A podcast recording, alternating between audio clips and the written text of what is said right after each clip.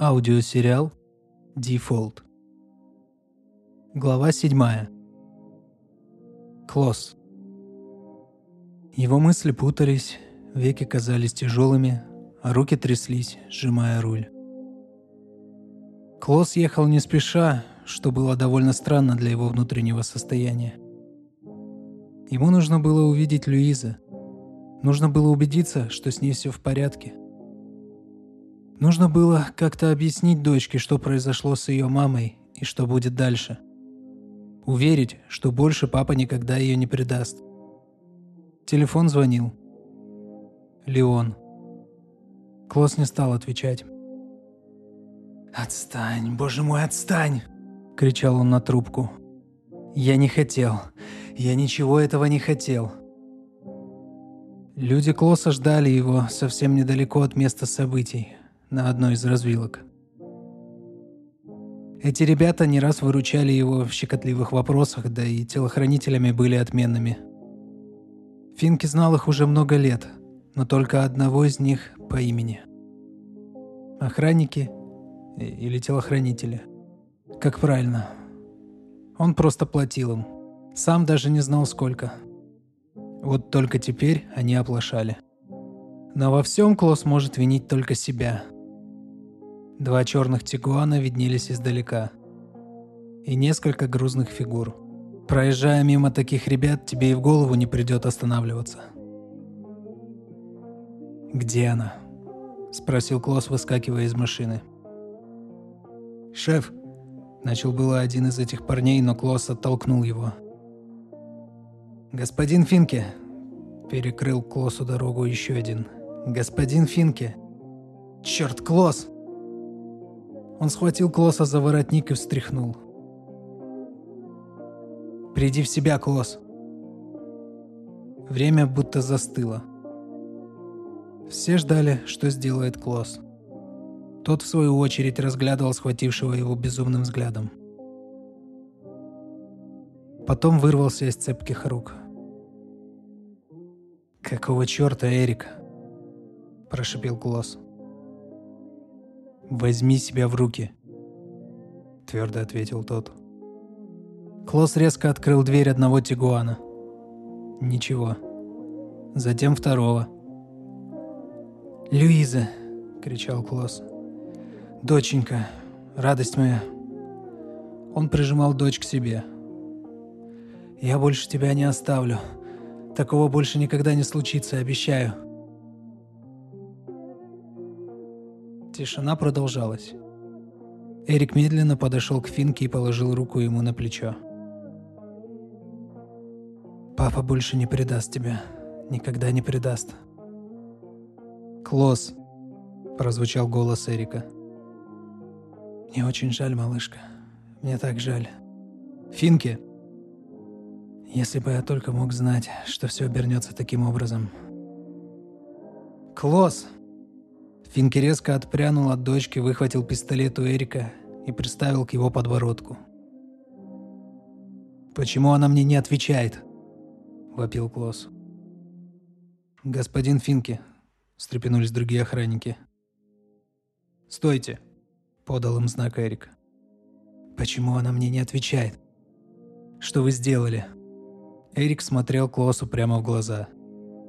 Черт, он никогда не видел босса таким потерянным. Этот взгляд в никуда, эти руки, еле удерживающие пистолет, и пальцы, в которых не было сил спустить крючок. Почему? Лишившись сил, снова выдавил Финки и упал на колени, выронив пистолет. Что вы сделали? Клосс снова терял сознание короткими промежутками. Потом все опять осознавал. И так по кругу, от секунды к секунде.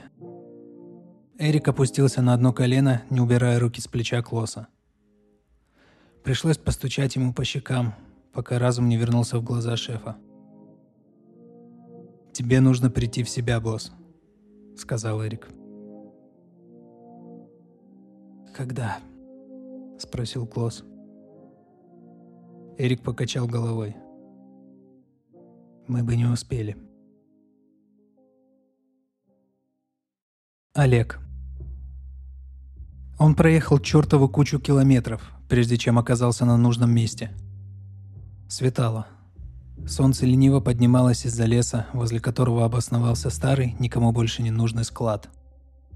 Олега уже ждало несколько парней. Сергей и Игорь, два брата, которых он просто не переваривал. И, кажется, это было взаимно.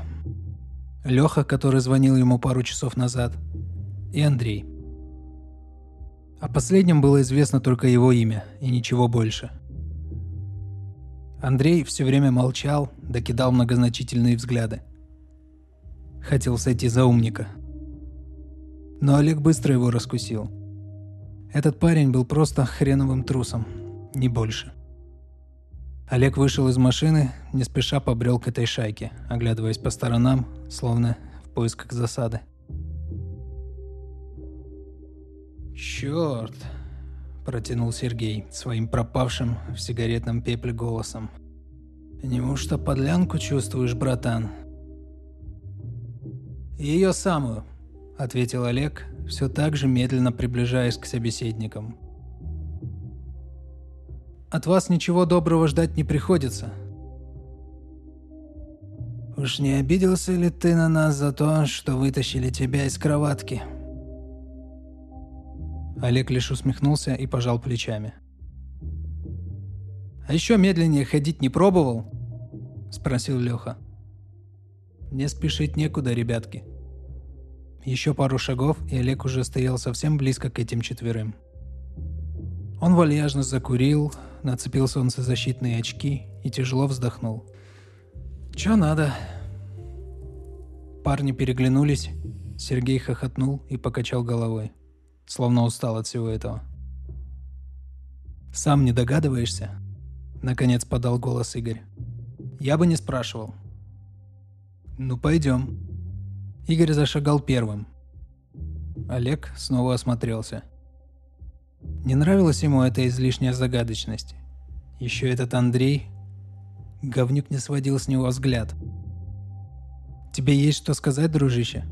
— спросил Андрей Олег. Тот лишь улыбнулся и прошел вперед. «Остынь», — сказал Сергей. Все прошли в огромный амбар, потолок которого был изрешечен дырками. То ли от старости он так обветшал, то ли его поливали из пулемета еще во время войны. Игорь подошел к здоровенным черным ящикам и открыл один из них.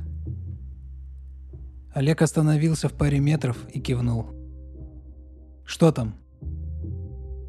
«Подойди, взгляни», — ответил Игорь. «Ты лучше достань, да покажи». «Харе очковать, Олег. Мы все тут с одной целью», — с явным раздражением проговорил Леха. Олег нехотя подошел к ящикам, заглянул внутрь. «Неплохо. Совсем неплохо, ребятки». Олег пока пошился внутри ящика. «И сколько тут?» «Больше, чем требовалось», — ответил Игорь. «Я забыл, что со счетом у вас плохо, Леха. Ладно».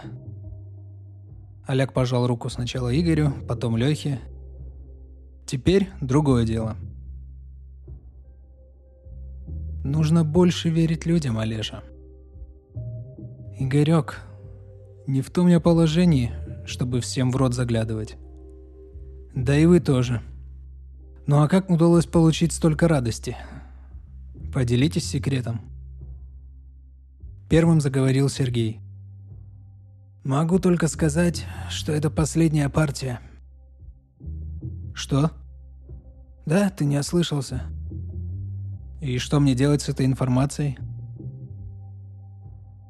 Смириться. Нашего партнера накрыли. Контору разнесли в пух и прах – даже в живых никого не оставили. Нет, Серег. Один парнишка там все же выжил, сказал Игорь. Ну, может и выжил. Побегушник какой-то. Нам от этого ни тепло, ни холодно. И что предлагаете теперь делать, если без шуток? Нужно открывать лабораторию Олежа. И лучше не медлить. Я что, на химика похож? Олег пнул ящик так, что даже почувствовал небольшую боль в ноге. И принялся ходить туда-сюда. Со стороны выглядело так, словно он пытается тщательно что-то обдумать. На самом же деле голова Олега была пуста. Он просто делал шаг за шагом, а в нее ничего не приходило. Спустя несколько минут он обнаружил себя на улице, раздумывающим над тем, на кой черт ему все это сдалось. Лучше бы и дальше работал музыкантом. Да, не те деньги. Да, о славе не приходилось даже мечтать. Но какие-никакие доходы приносило. Хватало на еду и проживание. А это все к чему? Даже Эльзу не удалось удержать. Да и какой из него гангстер? «Долго думать собираешься?» Раздался вдалеке голос Игоря. «Иду, иду». Олег вернулся в амбар, стал напротив Сергея и выдержал паузу, длиной вечность. Затем, наконец, произнес. «Есть у меня один мальчонка на примете. Думаю, он знает, как с этим всем обращаться». «Никогда в тебе не сомневался, Олег», — ответил Сергей. «Парень химик?» — спросил Леха. «Типа того. Голова варит у него, тем более должен мне за былое. Ты нас всех выручишь, братан. Если сможем эту тему и дальше продвигать, будет просто здорово». Как-то мягко проговорил Игорь. Настолько мягко, что Олег даже почувствовал к нему какую-то симпатию. «Ну чё, на твою тогда загрузим?» – спросил он у Лёхи. «Да, давай так. Бегунки вечером разберут большую часть от этого. Тебе сколько нужно для твоего паренька?» «Понятия не имею. Думаю, нескольких грамм хватит». «Отлично. Тогда по коням», – подвел итог Игорь. Олег сам не понимал, как каждый раз умудряется идти против себя. Ему совершенно не нравилась вся эта история с голубой лилией. Дурацкое название, которое, тем не менее, приносит кучу денег. А ведь Эльза ушла от него совсем не поэтому. Если присовокупить к его прочим грехам еще и драгдилерство, Олегу бы и рассчитывать не пришлось на сохранение брака. Они познакомились пять лет назад. Он выступал на каком-то корпоративе с группой, Эльза была организатором мероприятия. Слово за слово, парень с гитарой, девчонка с темными глубокими глазами. Между ними не было ничего общего. Спросил бы сейчас кто-нибудь Олега, что ему нравится в его жене. Бывшей жене. Он бы пожал плечами. Да, назвал бы ноги, глаза, длинные черные волосы. Даже и не приходит на ум что-то еще – а ведь, как принято сейчас считать, отношения строятся на чем-то другом, более глубоком. К чему теперь все эти рассуждения? Молчаливый Андрей закинул последний ящик в багажник «Газели», и вся толпа расселась по машинам. Они двинули в сторону города. Олег отыскал в телефоне номер старого знакомого. Когда-то этого парнишку могли здорово отделать прямо у него на глазах – да, ситуаций таких было много на самом деле. Но игривое настроение Олега не позволило этому свершиться. Собственно, как и много раз до этого. Такой уж у них был вид дружбы. Ботан и обалдуй. Много изменилось со школьных лет. Они поступили в один университет, откуда Олега поперли, а вот этого ботаника нет. Он двигался в верном направлении. Олег скроллил ленту контактов, как же, черт возьми, он у меня записан? Ага, вот. Вот он. Ну давай, Дамик, не подведи старого друга. Леон. «Мне кажется, что ты что-то от меня утаиваешь, Леон», — сказала Скарлетт. «Например, что?» «Пока не знаю. Он же твой друг». Я хочу понять, что тут происходит, не меньше твоего, Скарлетт. Давай уже просто найдем его. Какое-то время они молчали. Потом Скарлетт возобновила разговор. «Значит, огнетушитель?» «Да», — раздраженно ответил Леон. «Хренов огнетушитель. Или этот отпечаток – недостаточное тому доказательство?» «Мы оба понимаем, что тебя вырубил Клосс. Ты весьма умна, Скарлетт. Но нет, ты переигрываешь сама себя». «Давай еще раз, по порядку, Леон». Скарлетт попыталась восстановить события, как они ей представлялись. Похитители сначала схватили Люиза, затем шантажом и Ребекку. Леон каким-то образом узнал, где они находятся, обнаружил мертвую Ребекку и еще два трупа. А потом его кто-то вырубил. «Не верю, что ты не обошел все комнаты перед этим, Леон», — продолжала она. И как ты так просто дал застать себя врасплох? «Все мы делаем ошибки», — ответил Леон. «Ну да, ну да. Слушай, у Финки большие связи, серьезные ребята в помощниках. Готова дать голову на отсечение, что он добрался до них раньше тебя. Застал Ребекку недышащей и похитителей, которых тут же в состоянии аффекта зарезал». Леон молчал. Когда мы найдем Финки, тебе лучше объяснить мне, что же за прорехи в моем повествовании. И каких деталей не хватает. Или мы ничем не сможем помочь Клоссу. А потом, Леон, может быть, и тебе. Они приехали по адресу проживания Клосса Финки. Дежурная полицейская машина уже была здесь, и сотрудники разгоняли скопившихся зевак – «Черт бы тебя побрал, Финки», — произнес Леон, задрав голову. На одном из балконов виднелся силуэт его друга. Едва ли с такой высоты Клаус мог узнать Леона. «Эй, ты куда собрался?» — остановила Скарлетт, рванувшего к лестничному пролету Леона. «А что ты предлагаешь?» «Предлагаю действовать по регламенту». «Ты уже видела, к чему привел твой регламент», Скарлетт отпустила Леона, и тот скрылся в здании, перехватив рацию у одного из офицеров. «Как давно вы тут?» – спросила Скарлетт офицера патрульной службы. «Минут десять, не больше», – ответил он. «Господин Финке!» – обратился к Лосу один из офицеров, используя рупор. «Прошу вас не делать этого. Еще не поздно все исправить. Мы взяли остальных». Клод стоял там, наверху. Кажется, ничего не отвечал. Либо высота съедала все звуки. «Прошу вас, господин Финки, за все ваши заслуги вас ждет смягчение наказания». «Ну да. И что, интересно, его ждет?» – думала Скарлетт. 25 лет тюрьмы в лучшем случае. Но не давать же ему прыгать оттуда. «Господин Финки, подумайте о своей семье», Скарлетт была знакома с Ребеккой. Можно сказать, они были подругами. Когда-то давно. Но карьера Ребекки и служба Скарлетт развели их в разные стороны. Они собирались на праздники все еще. Редко, но все же. Кто же мог подумать, чем все обернется? Не нужно. Никому это не нужно, господин Финке. Вернул Ребекку из воспоминаний голос офицера. Скарлетт вглядывалась туда, в высоту.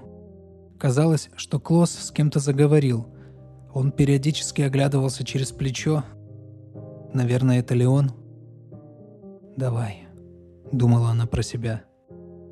Секунды замедлились. Неясная фигура на высоте сделала шаг вперед и исчезла. Кто-то в толпе вскрикнул. Скарлетт зажмурилась и вслушивалась, вслушивалась. Ничего. Она открыла глаза, увидела, как капли дождя, маленькие, падают на асфальт. Давно во Франкфурте не было дождя. «Расходитесь, пошли вон!» Снова раздались крики офицеров. «Лейтенант, как ваши дела?» – спросил один из них по рации. «Все в Хорошо. Мы скоро спустимся. Прозвучал голос Леона. Скарлетт выдохнула и протерла лоб. Достаточно смертей на сегодня.